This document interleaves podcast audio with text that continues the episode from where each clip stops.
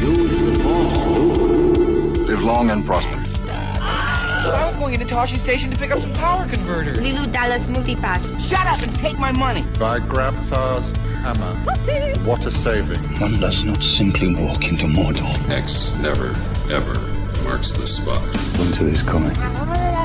You're a wizard, Harry. Stay a while and listen. Hey, old Kermit the Frog here. Bow ties are cool. So say we all.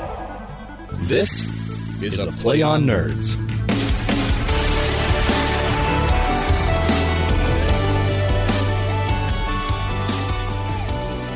Ladies and gentlemen, welcome to episode 85 of A Play on Nerds. As always, I'm one of the co hosts, Steve. This other guy is, Jarman. and we're here to co host the hell out of this. It's going to be a good one this week. Uh, we're covering Stranger Things season two later on in the feature. That's right. We all we all waited an entire year to see what the gang is up to, and we finally have been fed, and it's time to digest all of it and see what we crap out.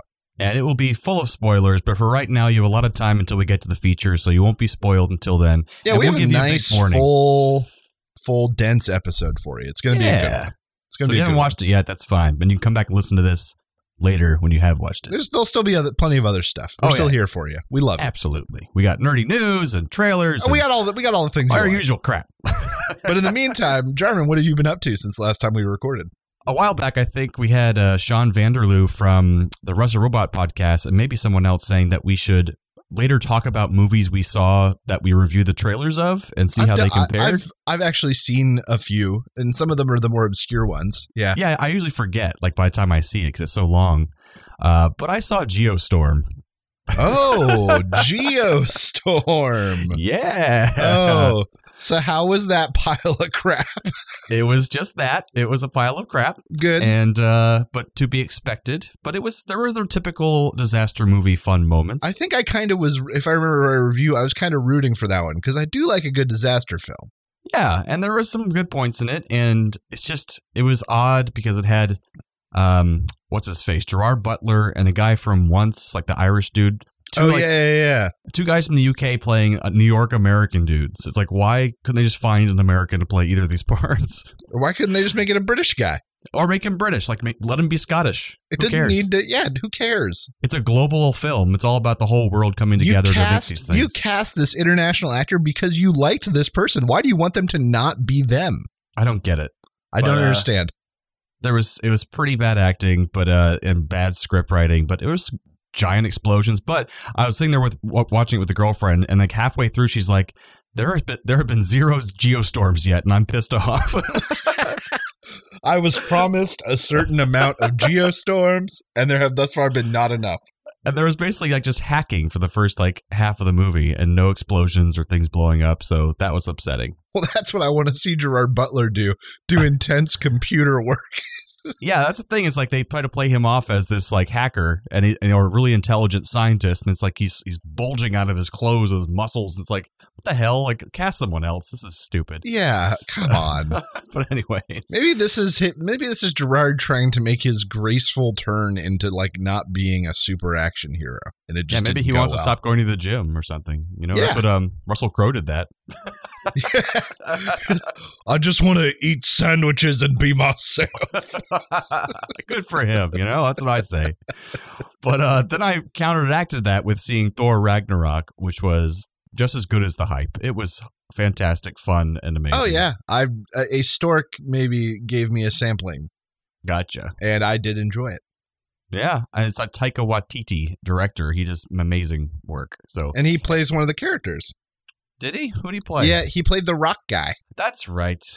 Yeah, very recognizable New Zealand accent, and he's Very the- recognizable. That Yeah. movie, What We Do in the Shadows, about vampires that he made, was one of the funniest movies I've ever seen. So, And he's started. He's confirmed that like one of his next projects is the sequel to What We Do in the Shadows, nice. and it's were- werewolves.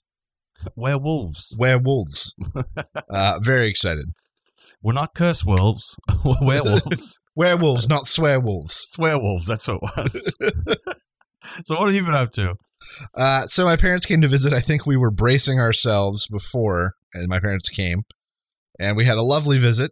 Uh, we went to, we did a lot of things. Most of the time, we just spent of them watching the kid just do her thing. Right. She is just entertainment for hours. Especially the two grandparents don't get to see her all the time. Uh, but we got to see the uh, San Jose Children's Discovery Museum, Mhm. which the bulk of is still a little age inappropriate for Joyce. Like she's just not quite old enough. Maybe like five year olds.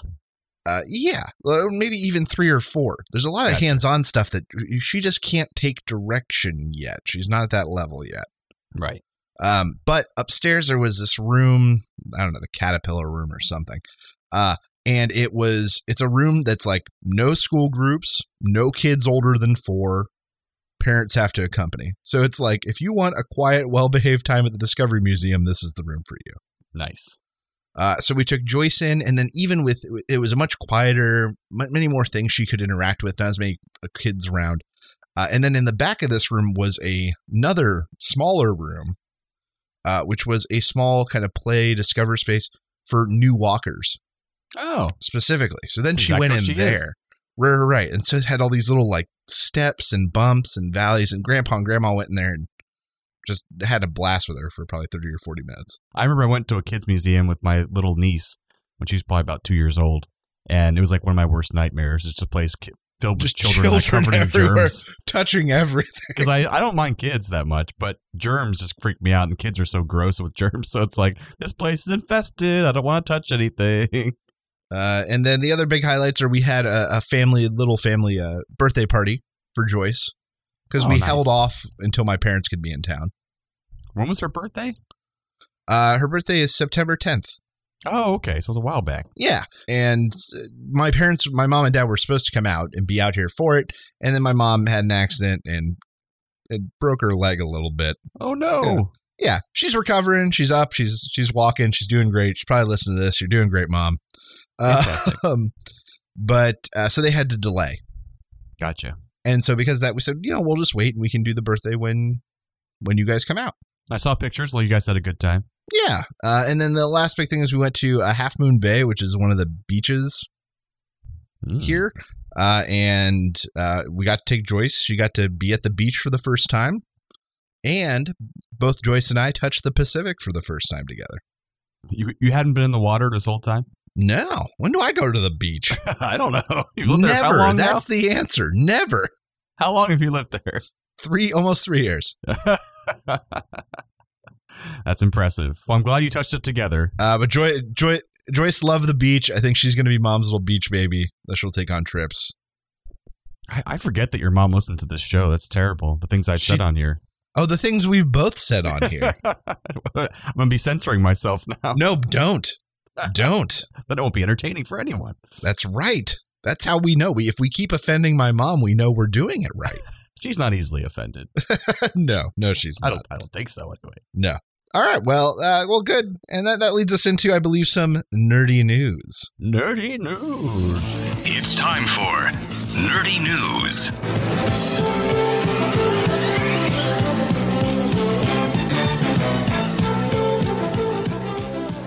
So I've got one with a name. I'm naming it Biff Tannen is at it again. So oh, timely Back to the Future reference. yes.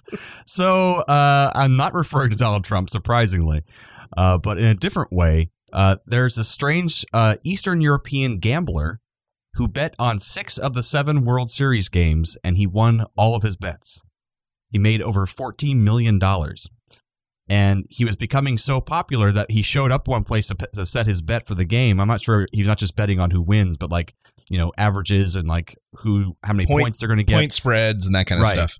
and his he was betting so far against the odds people thought he was crazy but he started winning each game so eventually they saw him get in a line they all got in a line trying to see what he was going to bet for and everyone else wanted to bet for the same thing so it's almost like he saw he was getting too much attention so he didn't bet on the last game at all he didn't show up he just kept his $14 million that he made and moved on but someone did some research and he apparently has shown up pretty recently in the betting arena but he um bet on some ufc fights and also won every single one of his bets Hmm. so people are thinking time traveler with the Grays Sports Almanac, or maybe he's- he's part of some, he's a representative of some kind of corporation that has a new algorithm or something. Yeah. Because once they saw that he was getting too much attention, he just disappears and he comes back when he's, uh, you know, able to do it again.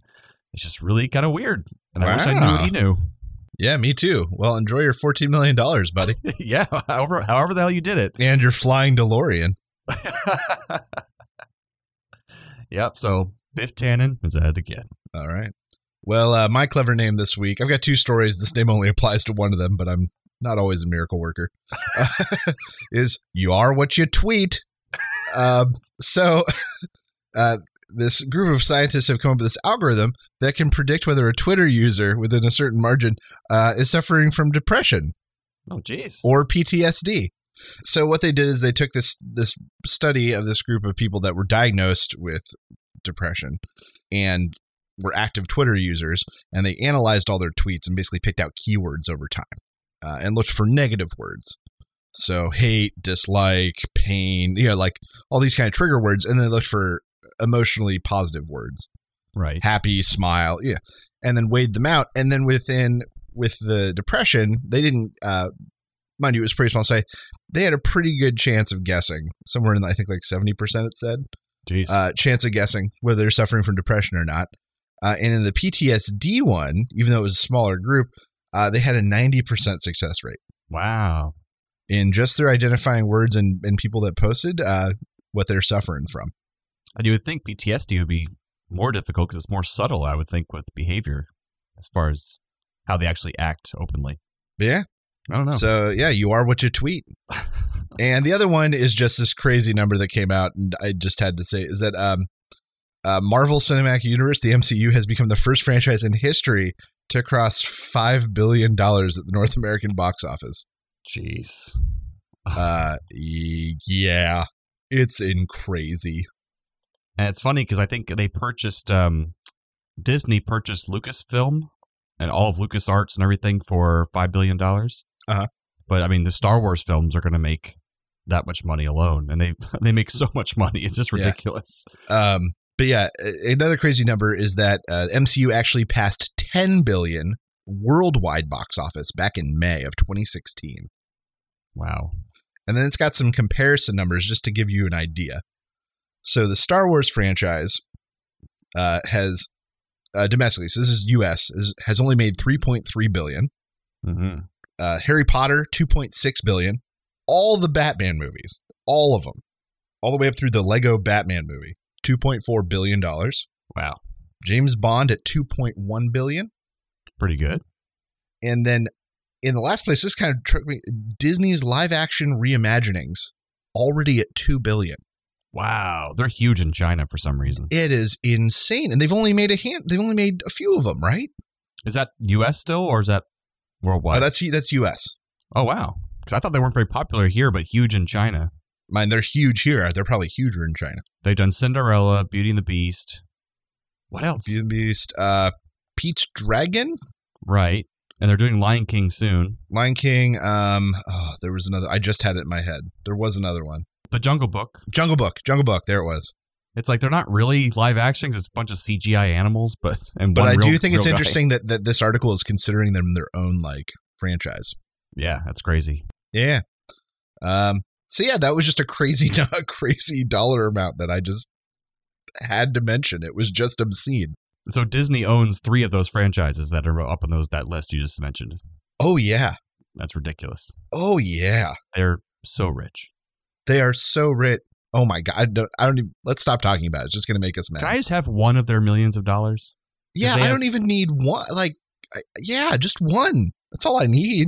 That's nothing to them. It's like Yeah. taking a crap, Yeah. flushing it down the toilet. Don't even care about it. if I let one of you shit on me, can I have a million dollars? Anyways, yes, that's some good news. All right. Well, yeah. Good nerd news.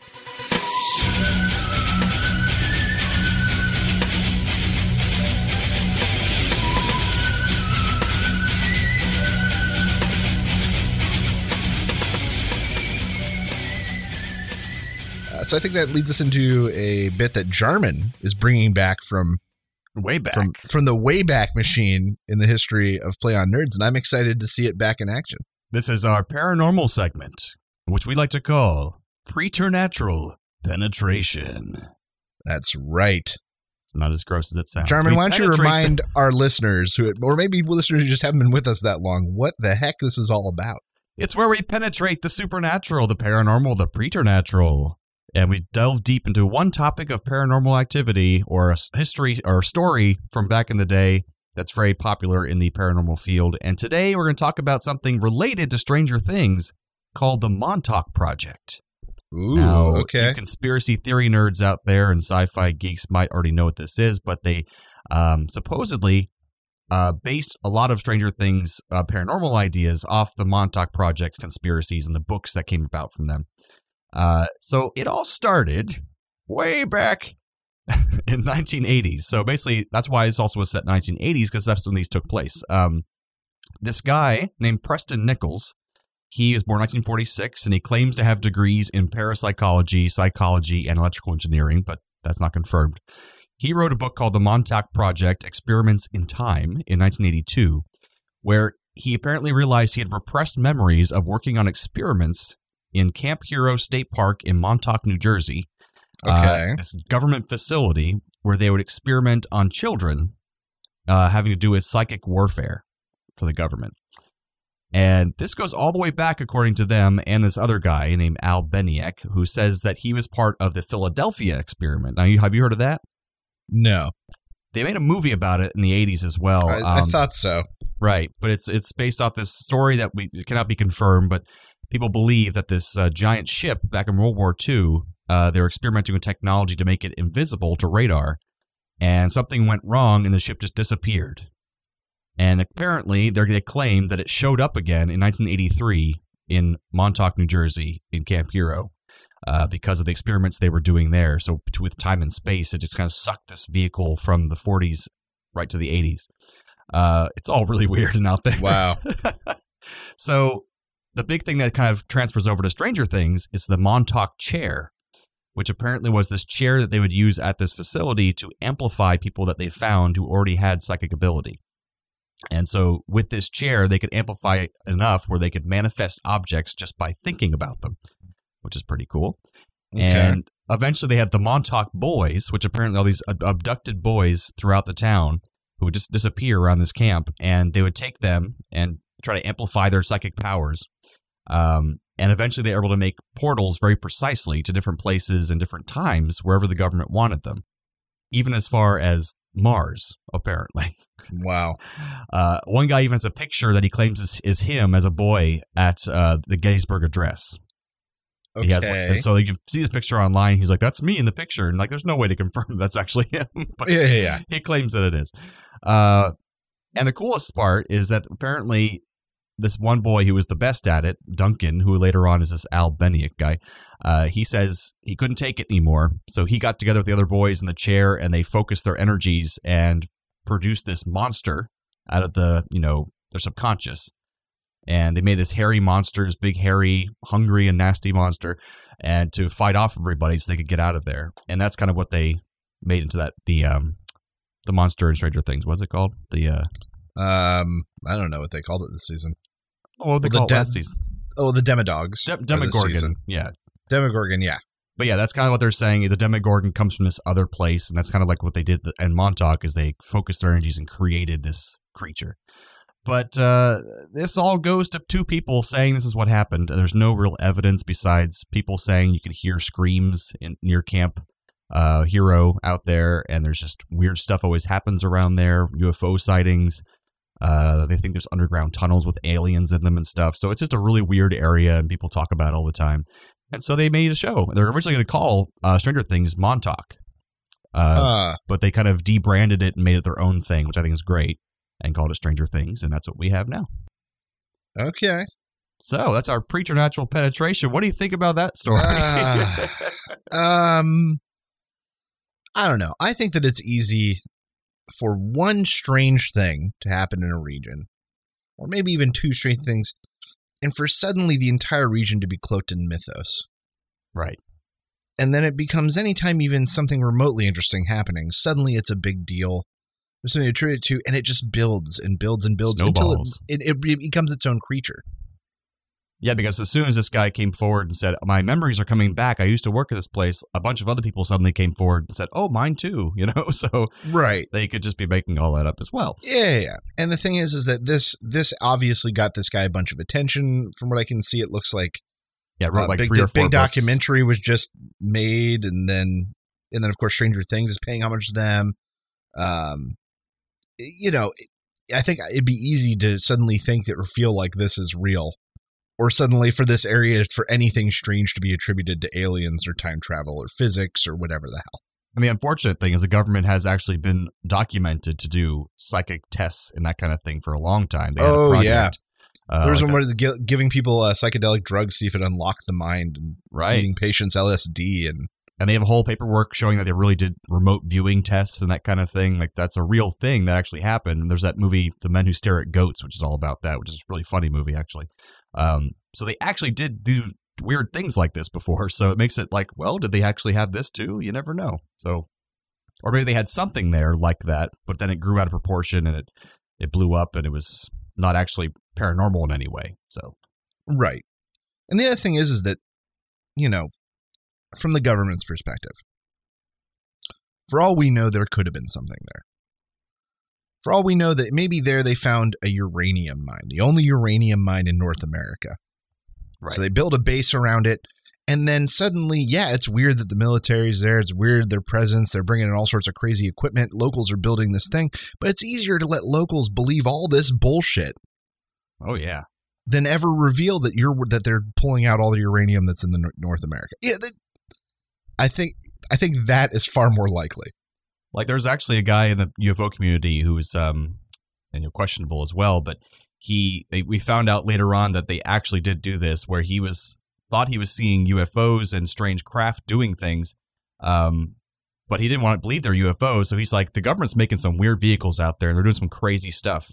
And so what they did was they somehow made him go in he actually went clinically insane because they kept feeding him stories and had, calling him in the middle of the night having men in black visit him telling him don't talk about ufos and having uh, agents go and pretend there were people saying you're right there are aliens out there i saw them myself because they're trying to make him talk about aliens instead of talking about their actual technology Right. I think that's was- far like- easier for the government then. Right, and he was telling uh, people how these craft were moving and how they were being propelled, propulsed, or whatever. So, like, they didn't want him talking about that publicly for the Russians. So they basically made him go insane by making him everyone think he's crazy, talking about UFOs all the time. Yeah. So that really happened, which is terrible. So if anything, I would say then conspiracy theorists are actually hurting the actual conspiracy. Yeah, because there's something real there, but you're making There is it something- look stupid. right. What could be a real investigation is you looking for aliens when you should be looking for government corruption. or just government trying to like you know do their thing that to protect us, but then at the same you're trying to expose them by talking about their craft, and they're going to be a little pissed off. But there's aliens out there. Oh yeah. So Oh, yeah, well, good. That was that was. Thank you for bringing back that bit.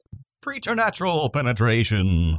I feel like the last time we did that was probably in somewhere in the episode 30s, somewhere in there, Oh yeah, pretty early on, a few years back. like 50 episodes ago.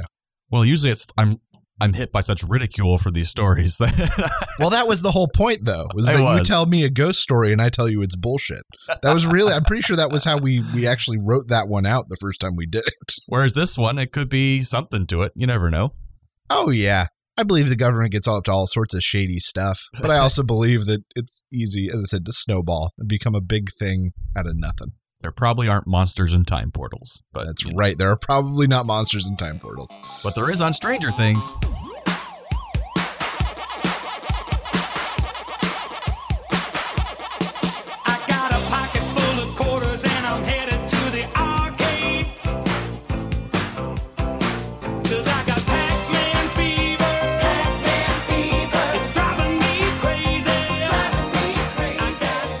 So Stranger Things uh, starts with them getting ready to go to the arcade.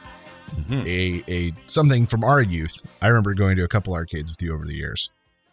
And so because of that, I've got some arcade kind of fun facts and trivia to throw at you to get everyone in the 80s mindset Yeah. and get everyone to be an excited middle school boy stealing from their sister's piggy bank for quarters. And Steve and I would just ride our bikes down the bike trail to go to the mall to go to the arcade. That was our Yeah. big thing we like to do. It was great. It's Oh, like three- yeah. a three mile bike ride. Oh yeah, I remember us riding in the Florida heat like three and a half miles. Now, mind you, it was a really nice enclosed bike trail. yeah, it's beautiful. No cars. It only crossed a handful of intersections the whole way. And we get there, play some arcade, then we get the food court, Sbarro, gives us like a slice of pizza or something. Or they great. had two movie theaters there. Maybe go catch a movie Those and then the hop on your bike and get home before dark because it was Florida and the sun doesn't go down till 10. and then play video games until we fall asleep. That's right. That was life. Uh, that, that was life. Um, all right. So the uh, first ever commercially available coin operated arcade game uh, came out in 1971, and it was not Pong. It is Computer Space. Computer space. Yeah, it was a shooter where you had a certain amount of time to shoot an alien craft that was also shooting at you, and at the end of that time, whoever had the most health left won, or something Huh. similar to that. Interesting. uh, Mario, known from Mario and most, uh, you know, the Mario franchise, Super Mario Brothers. Uh, but most people know the fact that, you know, his first game was Donkey Kong. Right. Uh, but at the time, he was not called Mario. For Oh. Donkey Kong, his name was Jumpman. I think I remember that. Yeah. Yeah. And it's hard to find the actual Mario Brothers game, not Super Mario Brothers. Right, Mario Mar- Brothers, where it's it's the mini game that's in there's you you can play it in Super Mario Brothers Right. one. very It's it's like a mini basic. game. yeah. So let's see. Because of the Cold War, a lot of Russian games that were being made didn't make it to the US. But one made it via via Nintendo and via Japan and became widely successful, one of the most widely played games ever. And that was Tetris, Yeah. invented by Al- Alexei Paj Paget Pajitnov. Ugh. Uh, invented in 1984, but it was packaged with the original Game Boy. We apologize to the family of Alexis Pagitov. Yeah. Sorry, guys. Sorry he didn't get the credit he deserved. And sorry, Raul Julia. Uh, fun fact the first game ever designed for women, with women in mind, was Pac Man. Huh. And the guy Iwatani who made it said that he hated that arcades were being seen as these like guy dens, Right. smelly and dark, uh, and that a lot of the games that were coming out at the time were very masculine. Shooting, you were a star commander, you were a race car driver, uh, and so to have a game that was more purely puzzle based, Hmm. uh, he wanted to lure in women into the arcade. And Pac Man was like super successful. Oh yeah. Uh, a few more Pac-Man facts. Uh, the four ghosts have four different personalities. They all play differently, and they've got names: uh, Blinky, Pinky, Inky, and Clyde. Mm-hmm. Uh, there is a fun term that I'd never heard before: a four-course meal in Pac-Man, which is where you are able to eat all four of the ghosts on one energy pellet. Oh, wow. It's called four-course meal. Uh, and when Space Invaders was first imported into Japan, it caused a nationwide shortage of the 100 yen coin, which is the most common that is used in arcades there. Oh, wow. Nationwide shortage. Those Japanese apparently have always loved their video games. Always. Um, so, yeah, that's it. That's some ar- the fun arcade trivia. Get you in the 1980s mindset and get us ready to talk about our main segment Stranger Things Season 2. And before we do that, if you guys want to look back, uh, we have a whole pinball episode just about, I think it's Oh, episode 46, maybe? No, But, uh, it was. It had to have been before. I feel like it had to have been before that. Earlier, yeah. But I was here for it though. Eventually, we'll do that again, and we basically do a lot of research and do one topic of research and talk about that all the whole episode. And it was all about pinball and the history of pinball, and it's pretty fascinating. So check it Yeah, that to this day is still probably the episode I've done the most research for. Mm-hmm. Oh yeah, but now Stranger Things, which we didn't have do any research for other than just watching the show. That's all we need to do.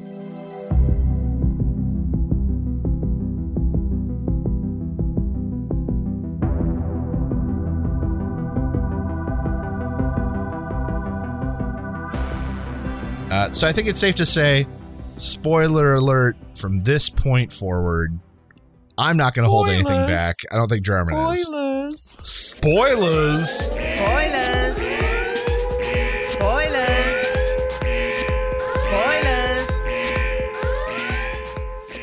Uh, my wife, here. So this is where that will play. My wife will turn to me on the couch. I'll smile at her and she'll shake her head. it's a good marriage. Yeah. And the best part is, I will have been narrating this as it is happening in real life. She'll love you for that, I'm sure. She will. She will. Uh, so, broadly speaking, what did you think of this season? I think it was um because we didn't have the build up time of getting to know the characters. Um, it felt a little bit more action heavy, which isn't really a problem. It's just an observation. Uh, it felt a bit darker because I think a lot of the first half of Stranger Things season one was happier because there's we still had her Will wasn't missing yet, and we still had everybody and the D and D scenes. So there, there was it felt l- lighter last season. This season felt darker in general, but I think that's the reason why we just had to jump into action. Um, See, I kind of, I actually disagree with that. I feel like they, I think the the action in this season was much more actiony action compared to last season. right. I, I think that distinguishment, but I don't. I think that I don't think it was more action heavy in that all the time that last season that they really threw into characters. This season, they took all that time and they did. They invested it back into the characters, but they invested it into these new relationships. Right. There were crazy long dialogue scenes of just Eleven and Hopper. And then also Like in the cabin. Steve and uh, what's his face? Yeah, Uh, uh, Stephen, what's his face? A lot of that. I forget all the kids' names because they're all kind of Jerkface. I'm just going to call him Jerkface because I don't like him. the, the uh, one. Jerkface. Uh, there was nice long scenes between Winona and Sean Astin, whatever his name was. Bob. Um, so I, I disagree. I think the action was much more actiony. I do agree with that, but I, I think they did a really beautiful job of bringing the characters even further by taking the time to show what these new relationships were. Right. I don't think they didn't didn't have character development. I was just saying that, uh, that that's why the last season felt lighter to me is because I think we're just lightly getting to know all these characters last season, and this season we're not getting to know them anymore. We're just seeing how they react to a new situation, which is understandable. It's the second season. True. You gotta do that. So I lo- I still really enjoyed it. Um, it just felt But yeah, darker. but I didn't I didn't feel overactioned. No, I didn't think so. I didn't It's- feel it's Mike. like I didn't feel Michael Bay'd. It was like going from Alien to Aliens Yeah, in a little bit because there's there's more of them. You know, it's kind of similar in that regard because uh, and also a Paul Reiser who's also in the Alien franchise. But um, yeah. But you- you There've been a lot of compar- the There've been a lot of comparisons made. Oh yeah, but you go from the one monster in season one and then to multiple monsters in this one. It's just like an Aliens, and it's more machine guns and, and shooting, whereas there's more horror in the last one, kind of thing. You know what I mean? Yeah, fair enough. Now you're right. There was a lot more running from things in this season. yeah. like uh, just a considerable amount more of running from things. And I know why it had to happen, but my whole thing that I was upset about with this show was I was like, "Don't you kill Bob? Don't you kill Bob?" And they killed Bob. I knew that they couldn't. I knew they wouldn't keep him another season. Oh, he's so he's so good. I though. knew they I would. loved He was him. good. Um, if anything, I thought that he was a red herring. I thought he was a spy originally for That's like, the ex- company. that's exactly what I thought. Uh, we we both had the same suspicious mind, I suppose.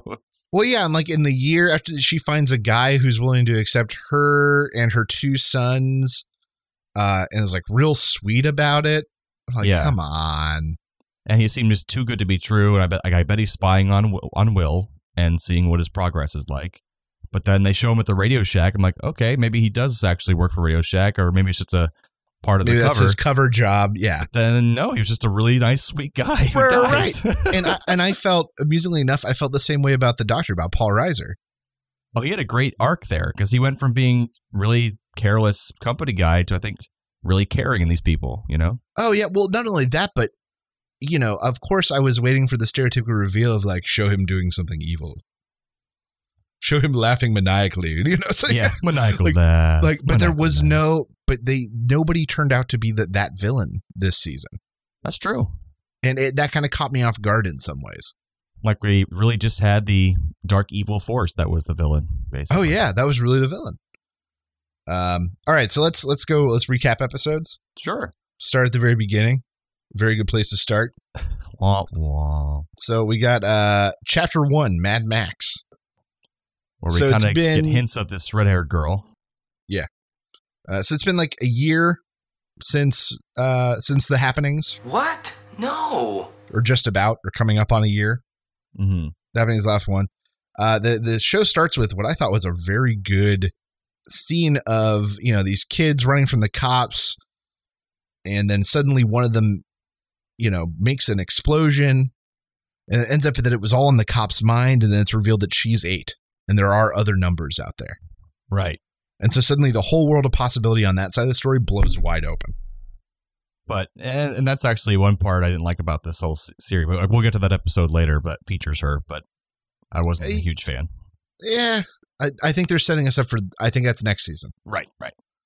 Um, so then meanwhile, back in back in Hawkins, uh, we catch up with all the guys. Uh, they meet a new girl at school, um, who Dustin, who now has teeth suddenly, uh, and uh, M- and Mike. Is it? Yeah, Mike.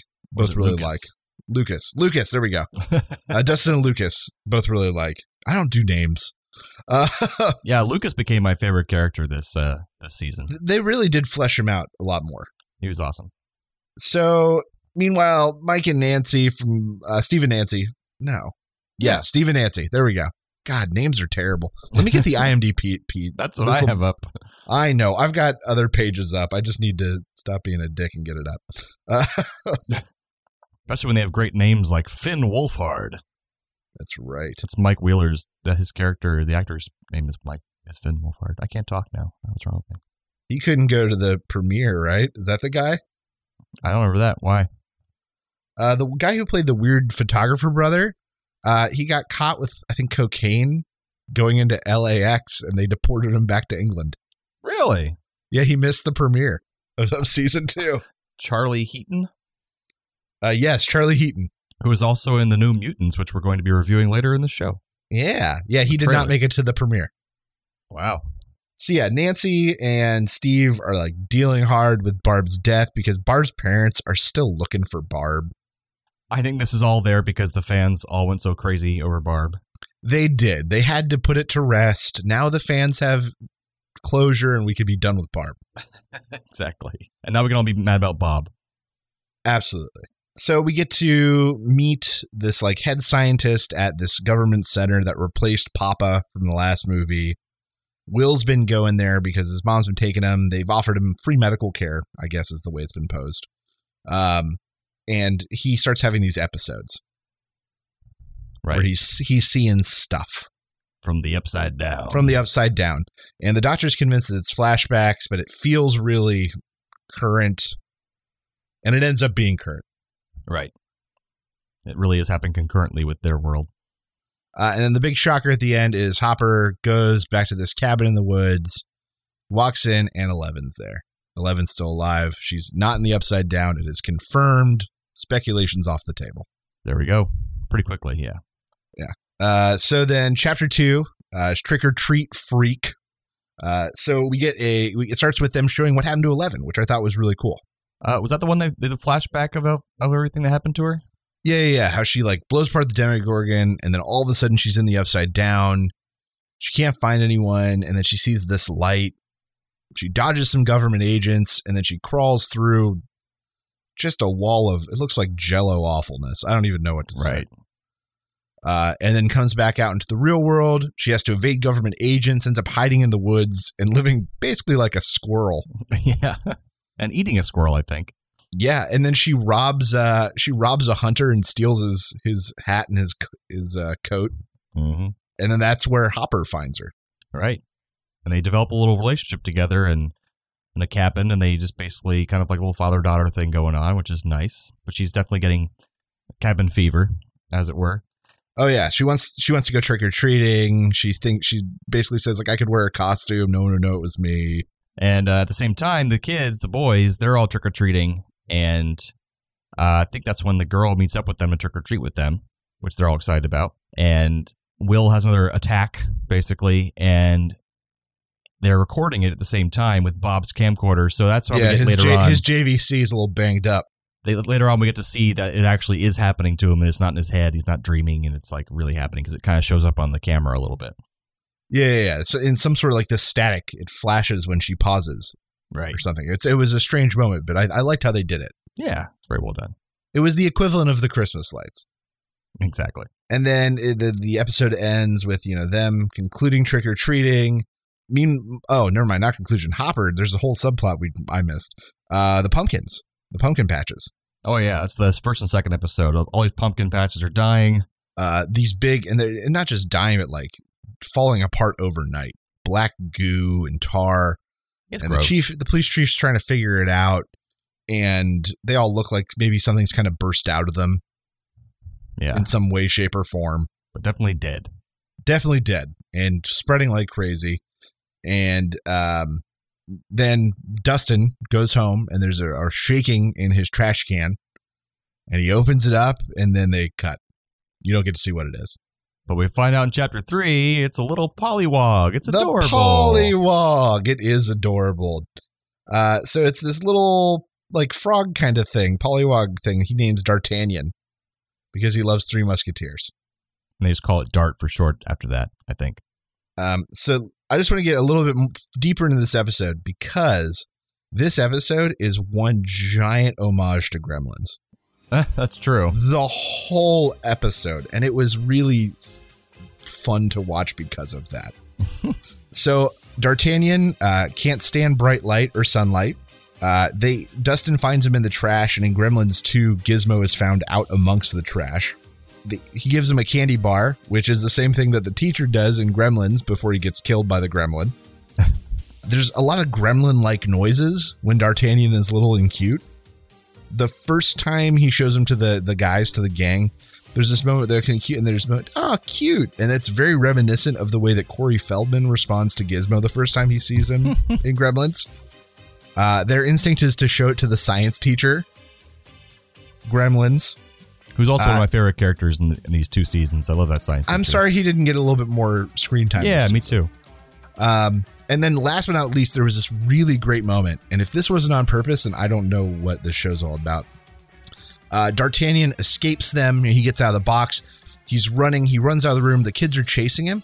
And in that scene, there's probably about 15, 10 to 15 seconds where the score changes a little bit. And it basically becomes an homage to the Gremlin rag. The da, da, da, it's but it's the exact key and pitching. Um, I suggest you go back and watch it. I'm the if I'm the first one to say it, then I feel like a genius. But it is absolutely a direct homage to the Gremlin rag. It had to be. 10 to, 10 to 15 seconds. It's brilliant. Uh, but because of that, this episode of the whole season was my favorite. Understandable. It was a really cute episode to watch. Yeah. Uh, not and only Dust- it- Dustin wa- wanting to be his pet so bad, and he was like, "He's my friend. He's not evil." and you get to see sort of flashbacks of Hopper and Eleven setting up their life together, and there's a cute little montage of them getting the cabin together. And this is where we thought, uh, where I thought big time that Bob was a spy, uh, because in that one scene in this episode where he's in the car with Will and tells him to face his fears, and he he got really intense for a minute there, and I was like, okay, Bob's different than I thought he was, but apparently not. It was just a weird moment for Bob. Yeah. And Dustin goes to the library, and I like how they brought back the librarian from last season. To the same Uh, one, I th- I thought so. probably. The one that the one that Hopper dates, uh, and how she won't let him check out more than five books because he already has five books out, and then he just steals them and runs. I need these. These are my paddles. Yeah, that's right. Uh, we figure out a little bit more about Will's hallucinations, and then they start guessing that D'Artagnan is therefore from the Upside Down. Right. Uh, Eleven skips the cabin. She's done with it. She's been trapped too long. Uh, and then she goes and she sees Will with Max. And I thought that this, I, I just felt like it, this show didn't need this. it made it like um she could have been like upset and maybe that would have been a funny moment where she knocks her down but then she's still like friends with him first before having any love interest in him i would have thought but right, right. And I guess, I don't know. It's hard for me to think that like 11 went a year without seeing him. That's all. And then because she saw him laugh with another girl, that she just doesn't want to see him anymore. Even though this is her one big chance. yeah that was a little odd I just, it, I just felt it was teen drama that just didn't need to be there. oh by the way random side note on imdb right now i'm on the page for stranger things there's a giant ad for Eggo waffles throughout the whole background they know their audience i guess anyways so Will catch finds D'Artagnan. D'Artagnan growls at him. Will runs out into the hallway, has another flashback, and we see the shadow monster. Will starts running from it, but then decides to follow Bob's advice and stand up to it, face it, and then ends with the shadow monster just in and out of Will's face, Yeah, just, all of just, uh, just in and out of his body, just everywhere. it absorbs itself inside of him. Or it just yes, it has planted itself. Mhm. So Will falls unconscious. Um, Joyce goes. Ta- uh, Mom comes, picks him up, takes him home. Um, but he's acting weird and doesn't seems disoriented and doesn't seem to know who anyone is, kind of. And then he starts scribbling on these pages. And then this is the other equivalent to the the uh, the, lights, yeah. from last season. He starts drawing this massive object, and Hopper and Joyce figure out that it's the the pieces go together, and they start assembling this puzzle across the entire house. But then they need Bob to figure out what it actually is. That it's well, Hopper map. Hopper figures it out first. No, Bob figured it out. No, doesn't Hop? I thought Hopper recognized something. Well, Hopper and, and, he had to recognized go. that they went together like a puzzle, but they couldn't figure out what it meant. And then so when Bob gets there, he's like, "That's that's that lake. It's a map." And he figured out what it. He says, "Yeah." So he like they No. worked together and all figured it out. No, that's not what happens at all. Yes, it Hopper. is. No, Hopper recognizes because no, no, no. Stop. Listen. this is how the plot happened. Hopper recognizes something and goes. He goes, starts digging that hole, gets fa- falls into the hole, and dies. So then Joyce needs Bob to help her- figure out the map so she can find Hopper. Hopper did not tell her where he was going. I thought Hopper dug there because he just knew that that's where the things were He, dying, he recognized something first. and he didn't tell her what he recognized. Yeah. He said he was going to go check it out, I think. All right. Well, I got to rewatch that. All right. Well, you should because I'm right. um, so then, meanwhile, Nancy and Jonathan are up to some stuff. They know the government's watching them. And so they set up a fake meeting with Barb's mom Right. so that the so that they can confront the government agents, but they end up just getting taken. I think they want to get taken, or at least confront them. I don't know. They seem scared. I don't think it's the way they thought it was going to go. Right. So then they take him to the government lab. Dr. Owen shows them like the the hell vagina that's there. Just that awful thing that's there, the big the pit into the other side, into the upside down. Oh, Nancy secretly records his admission that Yeah, the the, portal it was directly linked to to to Barb's death. And so now they're on this mission to find this investigator who's investigating Barb's death. Right. And I think this is the episode that uh, Dart eats the cat, right? Uh, yeah, that's the end. Dustin comes home to figure out that Dart's gotten out of his cage, and then finds him eating his mom's cat. And then that is when they really show that it's some sort of demogorgon. Right. Because when it's little, right? When it's little, you can't really see it, but now you you are sure that that is somehow related to that. And also, meanwhile, uh, Eleven is seeing her mom through her visions. She knows her mom's out there, so she wants to go find her. And then she has an argument with Hopper and just ditches. hmm Oh yeah, and then Hopper goes out to the field, digs in, finds this cave thing that is obviously somehow upside down related. There are these vines inside. He gets hit in the face with this like cloud of dust stuff, and then he passes out. Yeah, it's all that upside down dust.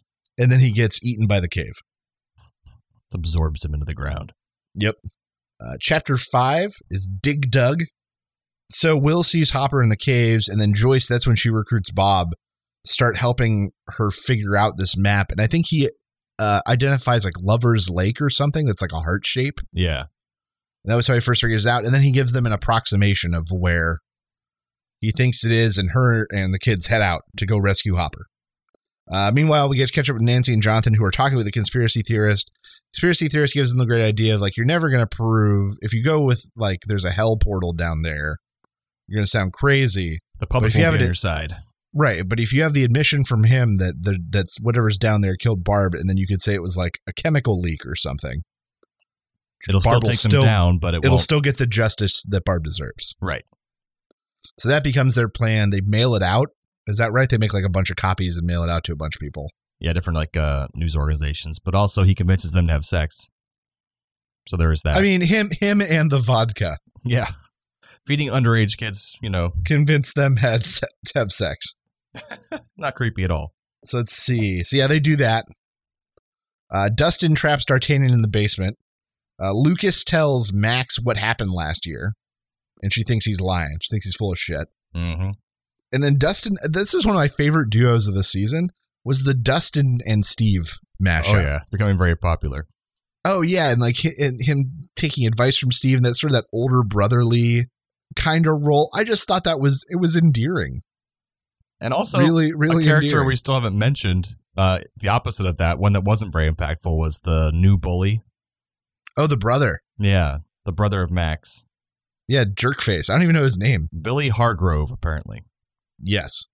Um, I didn't. That was another one of those. Uh, the one of the other parts that just felt forced. and I didn't understand why it needed to be there.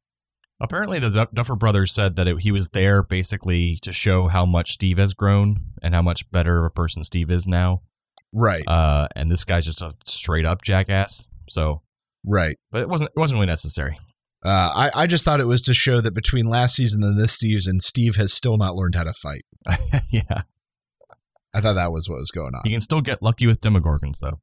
That's right. I mean, when you have a bat with nails in it, It's pretty good. yeah, it's pretty good. Uh, but yeah, I love that pair up. I thought that was that was fun. So Eleven goes and visits Mama. Mm-hmm. uh, and is able to communicate with her mom, but all she gets is this series of words kind of over and over and over and over again. And then through this and through these flashbacks with Eleven and her mom, it reveals this story of exactly what happened. Um, and basically, Eleven's mom trying to rescue her from the center and then getting taken and purposefully given like a dose of electric shock just to mess her up, like to to com- to put her in this state so she could never talk. Right. And we'll complain about our daughter being missing. So suddenly Eleven knows exactly what happened. She knows the who the bad guys are. She's filled with anger. And that's when she finds Eight and goes to find her because she sees her in her vision. in in the the targeting or the upside down or whatever the hell it is. Right. Uh, meanwhile, Joyce, Bob, and everyone are able to go. They do find Hopper. Uh, they pull him out, and right as things are looking dire, all of a sudden the government agents show up in suits and pull everyone out, and they start setting things on fire. And that's when we realize that whatever this tunnel thing is, and all the vines are somehow connected to Will. As He soon as they're freaks they're set on fire, he starts freaking out, and he's in terrible, terrible pain. End of episode. End of episode. Uh, we start with Will in the lab where they're they've got him under observation. They're trying to figure out what happened to him. He seems to not he has memory loss and doesn't quite know who everyone is and not quite up on current events. Um, and that's when the doctor basically says it's some sort of virus from the other side. That's what he compares it to, at least. Right. But eventually, they've uh, uh, Mike. Is that his name? The other kid, Maybe. Brown haired kid? brown haired kid, the other brown haired kid. kid. Uh, he thinks that's he's basically a spy for the Shadow Man, He knows And- they're connected some way internally. and they figure it out. So he knows that they can't talk around him because Will is a spy for the Shadow Man. Yeah. So then they come up. So then, meanwhile, the rest of the kids, because while they're at this government agency, Will and Mike and and Hopper, uh, the kids who are dealing with the demodogs don't have any any adult supervision, so they're coming up with their own plan. They decide they're going to lure all the demodogs to um, D'Artagnan. Mind, not all of them. They only know about one. They're going to lure D'Artagnan to this junkyard and try to and trap him or to show Max. Oh, that's what it is to show Max that it's real. Right. But also, they want to trap him and kill it. not knowing that there are dozens of these things Yeah. and that they have basically led themselves into a trap. A very good sequence. Very fun. Right, right, right. Uh, and they're about to get rocked when all of a sudden all the demodogs have to go. And that is when we realize that that Will, who claimed to have inside information, sent the government agents to an area that he led them to believe was like a weak spot, I think. Right. Like the heart of the creature. The heart of the creature. And they get there and there's nothing there except for demodogs eating them. All of them. ends up Will is has been has been the spy this whole time. Mhm. He has not been spying on the the dark creature. The dark creature's been spying on them. Uh, and then it ends with the demodogs tracing the government agents back to the lab, and then them coming up out of the pit at the government lab where Will and Mike and Hopper and Bob and They're Joyce and every and they're all there. And then we have an episode break. Oy. So this, yes, this one is pretty much been panned consistently as the least favorite episode of the entire season. I think the bad thing is, well, I guess we'll say what it is. Basically, Eleven goes to find her sister, uh, Eight, uh, she saw in her visions or in the upside down weird world. Uh, Right. But she's in New York, I believe.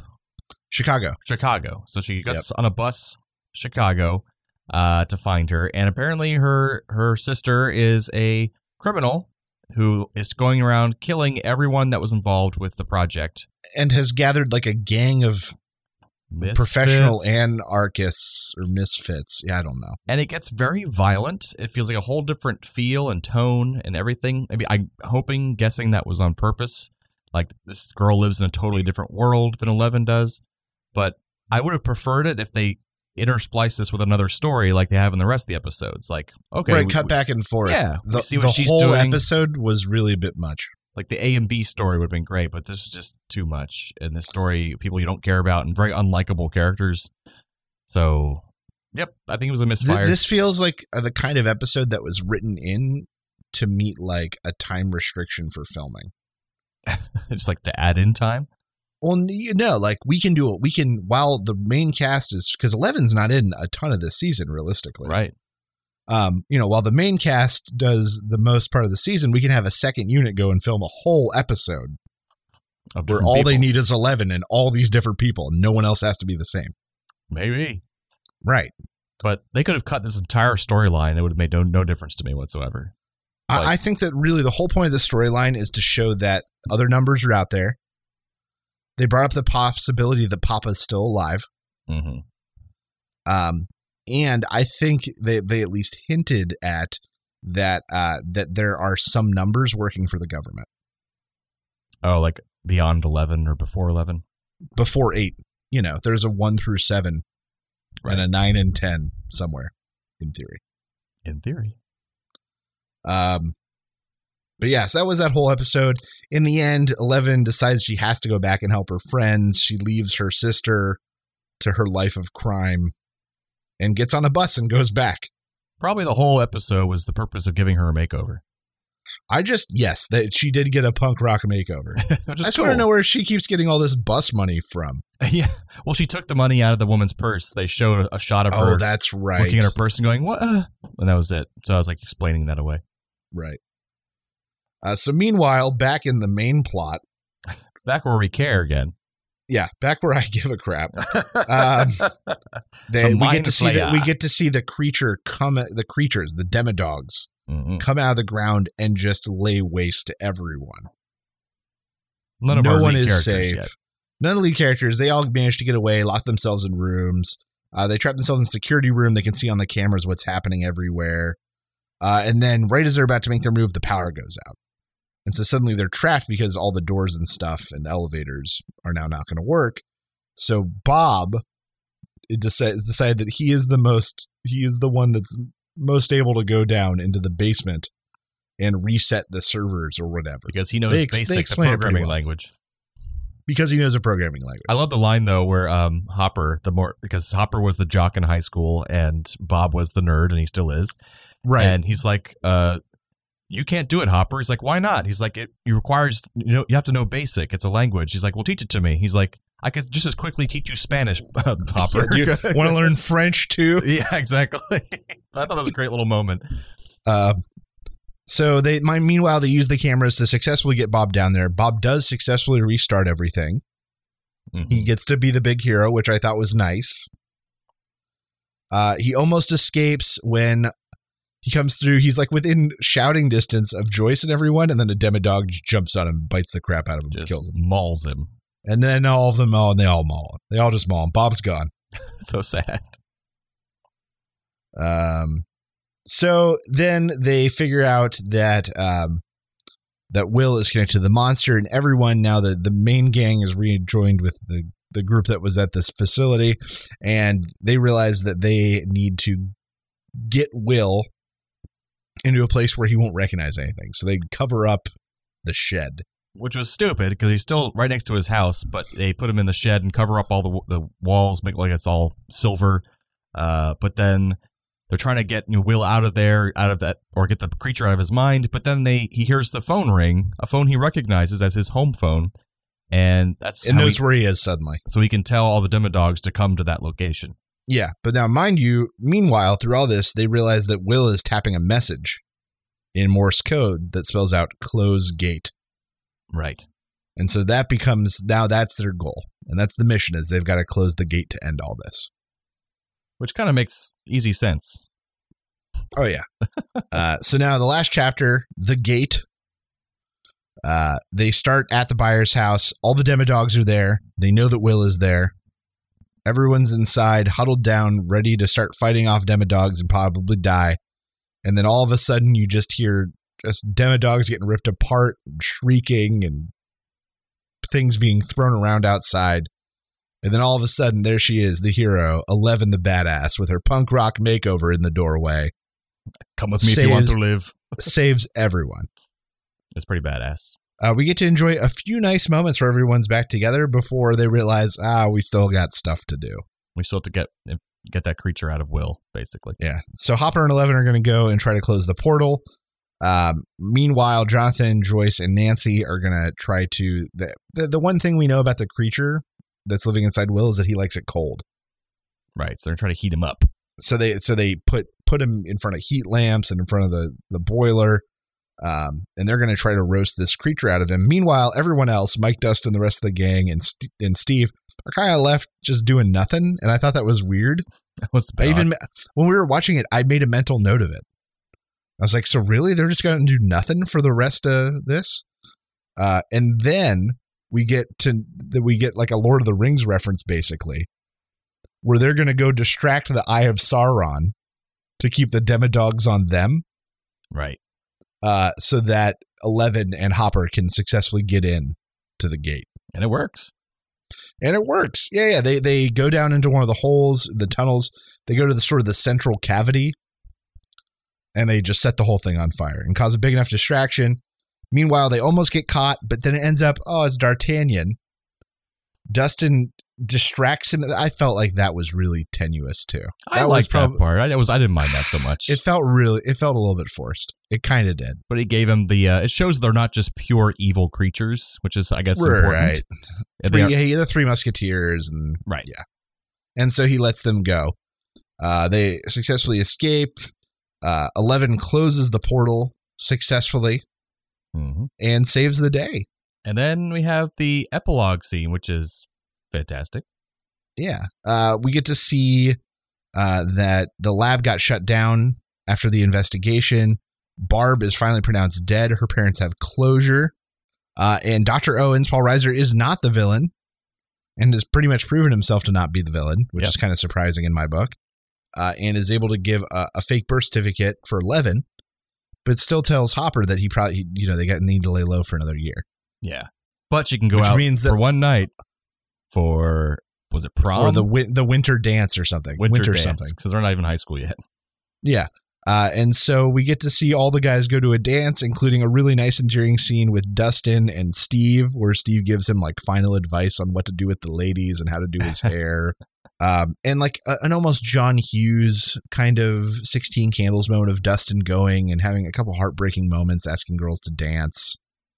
Yeah, And then, and then Nancy asking him to dance and, and everyone seeing him dancing with the hot high school chick. and then finally we get to see Eleven come in all dressed up, and her and Mike get to have their dance and their kiss. Yeah, which is is nice. It was the payoff this season needed. Uh, I do also like that Will uh, got a, a zombie boy got a dance. Yeah, Like I like that they threw that character a bone because that character got the crap kicked out of him for two seasons straight. like It was you want to dance, zombie one, boy? One decent thing happened to him, And Lucas gets to dance with Max. That's cool. and then they pull out. You know the the music's still playing, the dance is still going on, and they pull out over the school, and then there over the school is the monster In the upside down version. in the it. upside down, just waiting, watching. It's like it can't get to them because it's right outside of their dimension, but it can feel their presence. but it, it knows that, that they're there. So I do wonder where they're going to go for next season because uh, I think we're going to see more, uh, more of the the other numbers. I can almost guarantee it. right, including I bet we'll see at least one working for the government. You know, one of the early one of the early ones, one, two, or three. They all seem to have different abilities too, like slightly different mental abilities. Oh yeah, yeah, yeah. I think that I bet you the government will find some other way in and actually be trying to reproduce the portal. Somebody crazy. Right. Maybe even Papa, who is end up still being alive, is brought in to because it was his project, and he's he's brought brought in to bring it back on track. Because the whole point of the project was to to pull matter from another dimension to use it for energy. Is that what the whole point was? Or initially it was um well it was to, to spy on the Russians. Somehow, 'Cause remember Oh, she yeah. like enters that black space. They showed it a little bit when she spies on Will in this season. yeah, that she was enters her that- that um, complete black viewing, space. basically, Right, remote viewing, and then she can dial it on one place in time. And they have to use the upside down somehow to do that. Right. Well, I think it was in the up in that dark space is the first time she encountered the Demogorgon, if I remember correctly. Right. Like a sensor or something. But no, I think it opened up next season to a lot of good stuff. The guys will just be starting high school in theory That's true. because I think it's ninth grade is next, and so then you know eleven will be with them just in time for high school. I, I hope they do something with that jerk brother character because otherwise, why the hell was he around? Yeah, he was just there to be a douche. Yeah, just there to be a dick. and uh, what I thought was that they really want, didn't want us to feel bad for the terrible thing that was going to happen to him. Like I thought that was what they were doing, and that isn't what happened. So I, I just don't know. Yeah, he didn't really have to be there at all. Um, but overall, I think a great season makes me excited for next one. Bring it on, Stranger Things all the way. And I've heard the Duffer Brothers talking about how they love the the working with Netflix because they have all this creative freedom. It's fantastic, but they do not like the fast pace they have to work at because of the kids aging. Oh, yeah. They yeah. said otherwise they would definitely take at least two years between seasons just to make them perfect. Um, but they said we can't because the kids are going to age too quick. So we we have a Yeah. story we want to tell. It's got it has a definite end. Um, they don't know if that'll be four or seven seasons, but they I don't know, but I, nah, I think no, they four did the, five. the right. I think they did it the right way this time, Well, everything was great. Yeah, where where it was it was just a year later. yeah. So it didn't matter that kids were a year older because it was a year later. And then this next one, you know, they've established that Eleven needs to stay in hiding for another year. So nothing. so will, it'll be a year later. Nothing of you know, consequence will happen for a year. Exactly. Right. But no, overall, I think it's a great season. Just a great season. Mhm. Really, really enjoyed it. Stranger Things. Highly It's recommend. One of the most uh, well-made shows on today. Absolutely. Safely say that. I also heard the speaking of the episode that I talked about, uh, Pollywog, uh, the Duffer Brothers, they loved Dustin so much from last season that they really wanted to give him a stepped up part. Mm. And so that one of the main central concepts going into them writing this season was Dustin gets a creature. I like it. Dustin and something cute. Basically, yeah. The all the other boys got more screen time this this season, whereas uh, Mike got the least, and he's he was like the lead basically last year, but he got Oh, the, absolutely. he got the least screen time this time, which is fine. It's share the love, you know. Oh yeah, absolutely. And I think they did they did spread it out a lot more accordingly Right. I think it was great. this season. And Mike still got his moments. And I like the advice, the the parallels that Lucas got for how to uh, talk to women, and then how what Steve gave his advice. Oh yeah, yeah, yeah. Treat them like crap, you know. And then uh, Lucas's dad's like, "They're always right." And he's like, "But what, what about when she's wrong?" And he's like, "She's never wrong." I love it. Down at the arcade, the defender is there. Down off of Broadway, he's there playing his games. It's very dangerous putting money down on Ubertron. Oh, I'm the great defender, and I really know just how to get along. Down at the arcade, down at the arcade.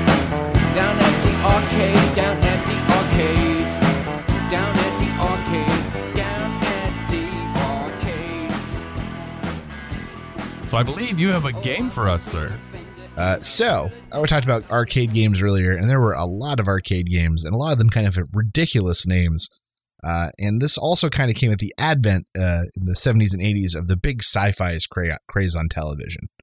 Uh, Star Trek had done it, and everyone was trying to sort of remake that that fame. Battlestar Galactica got close, but a lot of others really, really failed. Uh, so I've got a little game here uh, called uh, Arcade Game or Failed Sci-Fi Show Oh boy. because I could not come up with a clever name to make that work. so I'm going to name a failed sci-fi show or an arcade game from the same era, and Jarman has to tell me which is which. Now, will any of them be both? There was one that was both. I was thinking of throwing it in for for bonus points, but I decided against it. Okay. But uh, the Phoenix, the Phoenix is the name of both an arcade game and a sci-fi show from the time. That's funny. All right, are, are you ready to play arcade game or failed sci-fi show? Let's do it. All right, Galaxian Three. That is a, a game, arcade game. That that is an that is an arcade game. Good work. I played it.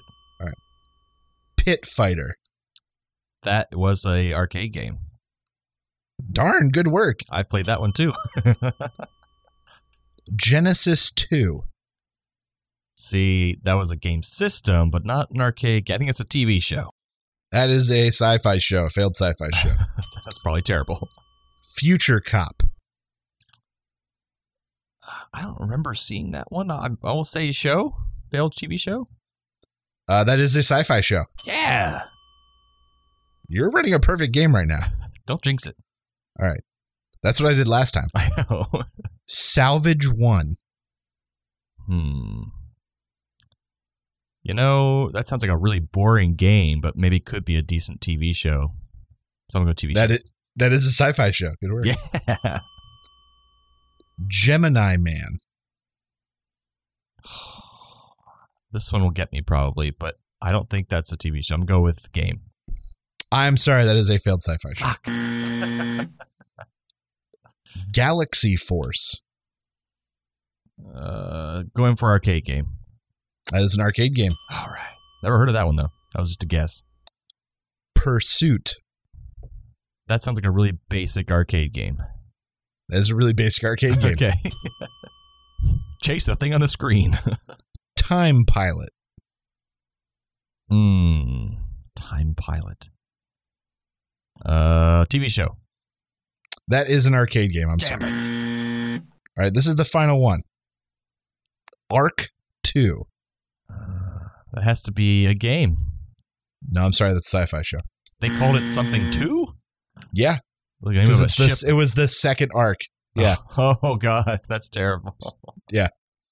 Uh, but you had a very good game. You got seven out of ten correct. That ain't bad. The only ones you missed were Ark, Ark Two, Gemini Man, and Time Pilot. And those were all TV shows. Uh, Ark and Gemini Man were were uh, sci-fi shows. Time Pilot was a game. Time Pilot. Well, very nice. Yeah, Even more arcade history there for you folks. bam, even more. Throwing, just shoving it down your throats. Enjoy. So that takes us to some trailer reviews. Trailer reviews. Here at A Play on Nerds, we have spent years refining our exclusive trailer rating system. At the low end of the scale, we have Don't Waste a Match. This movie is so bad that I wouldn't waste a single match to burn it, Fahrenheit 451 style. And second from the bottom, we have We'll See.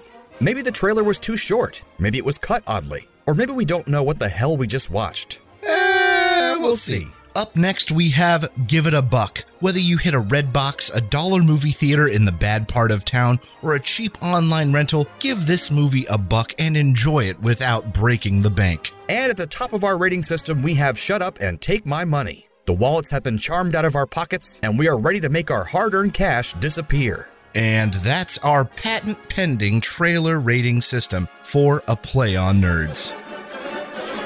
So the first one we got today uh, is something that Steven loves, which is ghosts.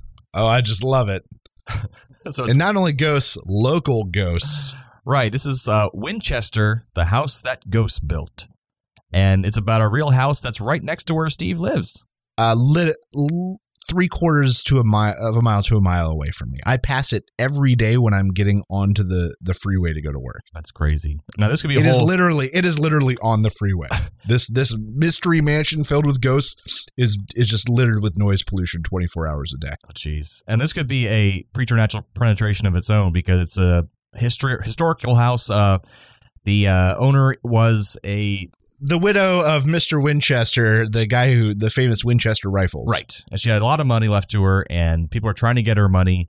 They thought she was going crazy because she's built this gigantic nuts house that has stairways going to nowhere, doors going and, to nowhere. And, and the ghost part of the story is that, at least in the real life, and they didn't really get into this too much in the trailer, uh, is that she was haunted by all of the victims that were killed by her husband's rifles. And they were all telling her how to build this house, basically. And they, they compelled her to build and build. And if the, she ever, the day she stopped building is the day she would die, basically. and people were trying to prove that she was insane so they could, they could somehow get her money. Um, meanwhile, she's spending it all on building this gigantic house out Yeah. in San Jose, California. Uh, and I have been on the Winchester Mystery House tour. oh, cool. Uh, there really the craziest thing is that there are a lot of rooms and doors to nowhere, just to nothing. Right. Like doors from kitchens that that open out onto like just into into nothing. uh, and she had really bad arthritis late in her life, and so a lot of the stairs that were built late are these really low rise to run ratios. So like each stair is only two inches higher Jeez. so they like they they're like these wraparound staircases that only go up one floor. because you have to go up like 170 stairs because they only go up two inches each. Wow. Just that kind of stuff. It was a very neat tour. It's a very cool house. Uh, but you know, ghosts aren't real, so it's all mumbo jumbo. It's a gargantuan seven storied structure with no apparent rhyme or reason. Each maze of halls more confusing than the next. It's under never ending construction. It was built on the orders of a grieving widow. Sarah Winchester is the majority shareholder of the Winchester Repeating Arms Company. You want to take it away from her? We're worried about her sanity, Dr. Price. Do you believe in ghosts, Doctor? I do not believe in anything I cannot see or study. I can feel it. In the air, in the walls. This spirit has a power we've not seen before. It has found us. But the good thing about the movie trailer, it looks like they're leaving it very scary, and there's pic- there's ghosts and apparitions in the trailer, but it could still be played off in the movie that they're seeing these things because she tells these stories and they start going a little crazy themselves. Right. Um, so maybe they won't say in the end whether or not it really is ghosts, which could make it just a good historical movie, and it's got great Yeah. great actors in it. Um, Helen Mirren plays Lady Winchester, so she's a Yeah. fantastic actress. Uh, but I don't know. They, I, I do agree. I feel like the trailer felt almost non-committal. which is good. And they, that way they can get people who aren't so into the ghost stuff, but into the history, like the historical aspect of it. So, what do you think? Uh, burn it or yeah, don't don't waste a match.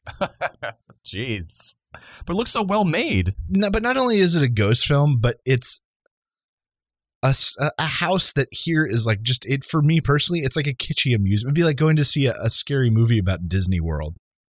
I'd see a scary movie about like it's like World. a kitschy local attraction for tourists. It's a tourist trap. So for me to imagine it as a sort of fearful location is just difficult. Well, I I thought the I paid I paid twenty dollars to walk through that haunted house. Strangely enough, you'll do that, but you won't watch this movie for free. no, because my parents aren't in town and we don't entertain them. oh, that's what you did. Okay. Mm-hmm. Well, I think the acting looks, looks really good, well written, it's well shot. It looks like a really high quality production. So, um, I'm definitely going to give it a buck. All right, fair enough. So I'll probably see this movie before I go out there and visit you and make you go to the tour again. Ugh, that's terrible. What's our All next right, movie? so our other trailer this week is New Mutants, a offshoot from the X Men universe, uh, based on a comic series of the same title. Um, that is a horror X Men film, right? From what I can tell. From what and apparently the the comic is the same way. Apparently, Oh, I didn't know that. Okay. um, but yeah, the, these kids are, are tricked into believing that they've been accepted into Xavier, uh, you know, Xavier's school for young gifted mutants, and they end up getting trapped at this like underground government facility mental hospital where they are plagued by visions, which is obviously just some sort of mutant that has some sort of power to do such a thing. Right. Like if that's we're not playing with ghosts, we're playing with mutants, so that's what it is. Um, so Steve's okay with it. I am. uh, yes, yes, because there's a mutant doing it. I know something's happening.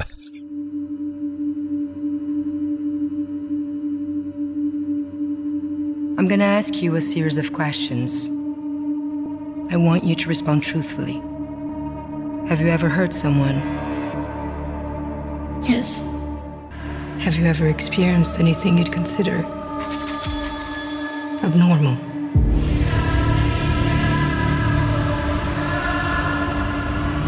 Yes. Last question. Do you know what mutants are?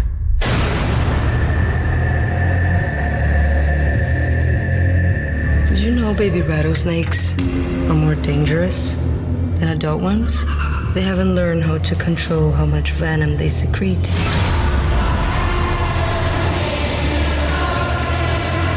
All of you are dangerous. That's why you're here.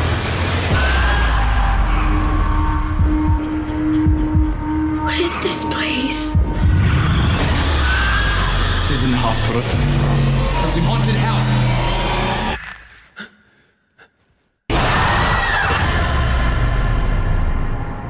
You've been through a lot. Get some rest.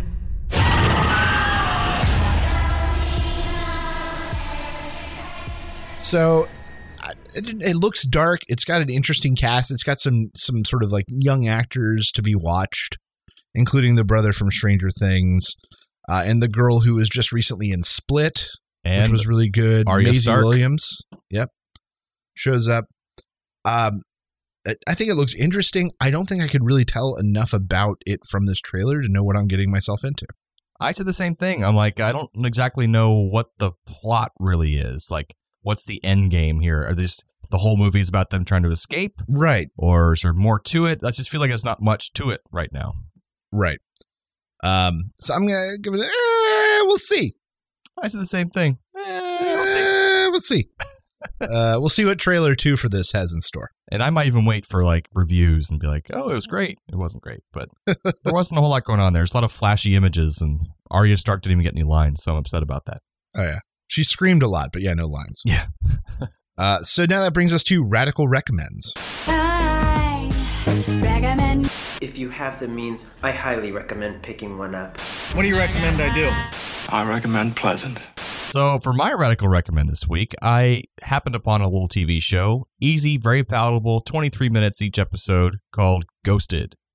It's been pretty heavily um, advertised for, I think it's on Fox, uh, but it's with, um, Uh, it's got Adam Adam Scott and Craig Robinson. yeah, Adam Scott and Craig Robinson. I just found it. Uh, and they're a great pairing. Uh, we don't have too many buddy cop shows anymore. They're big in the 70s and 80s. Uh, and so this really goes back to that and makes no apologies about it. Very silly, very ridiculous humor. Uh, but really, from episode one, it just jumps you right into the action. There's barely any lead up or exposition. It's just kind of you learn about the characters as they go, and it's just really funny. It's just they're a great pairing, great chemistry. And even though I've heard Adam Scott's kind of a jerk, they seem to get along really well. So that's what matters. I think I'm gonna chalk this up to funny X Files.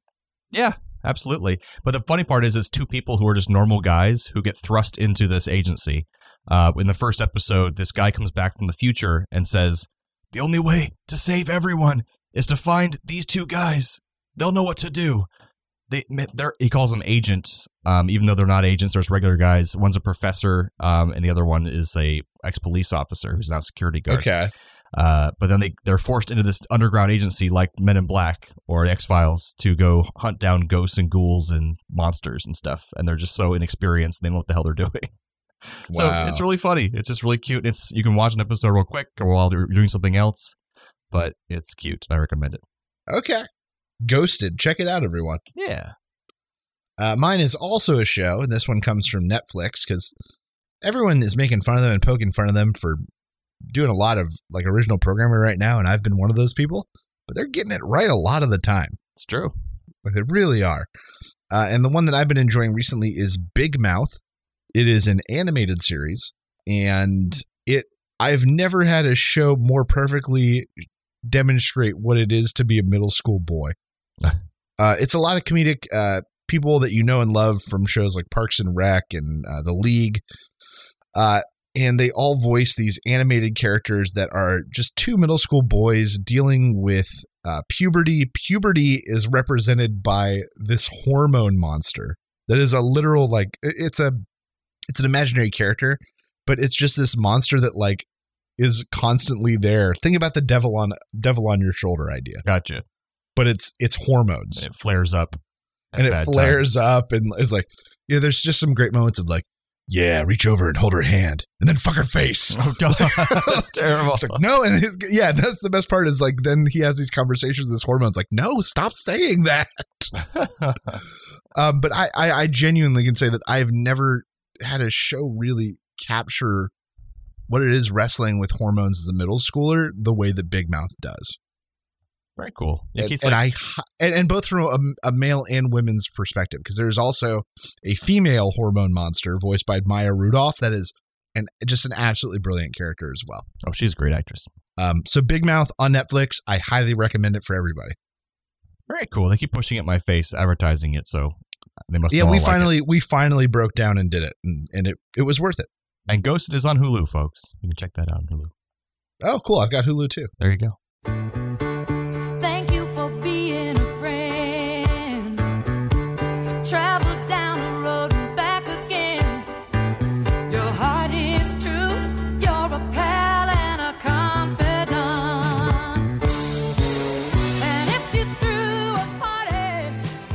All right, so a little small thank you section. Uh, Sean Vanderloo on Twitter said about our last episode, which was our 666 Halloween Spooky Spectacular, where we reviewed uh, Freddy, Friday 13th, uh, Halloween, and Nightmare on Elm Street 6, the sixth movie in all their franchises.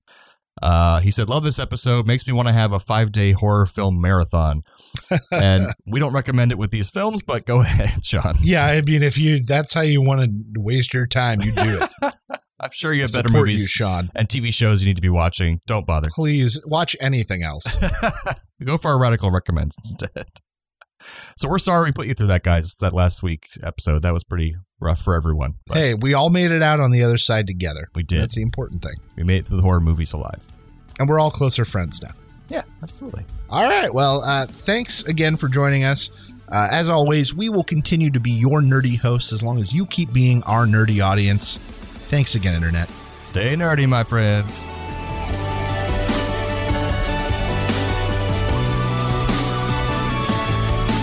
Thanks for listening to A Play on Nerds. Find all of this content and even more nerdy news, reviews, and fun at www.aplayonnerds.com. Be sure to like us on Facebook and follow us on Twitter so you know the exact second we release new podcasts, articles, and other nerdy content. We know you're impatient. Subscribe to us on iTunes, Podbean, Buzzsprout, Podomatic, and whatever the hell else you use. Also, please leave us a rating and review on your chosen podcast platform so we can be discovered by even more nerds like yourself. However, you do it, check us out. And how.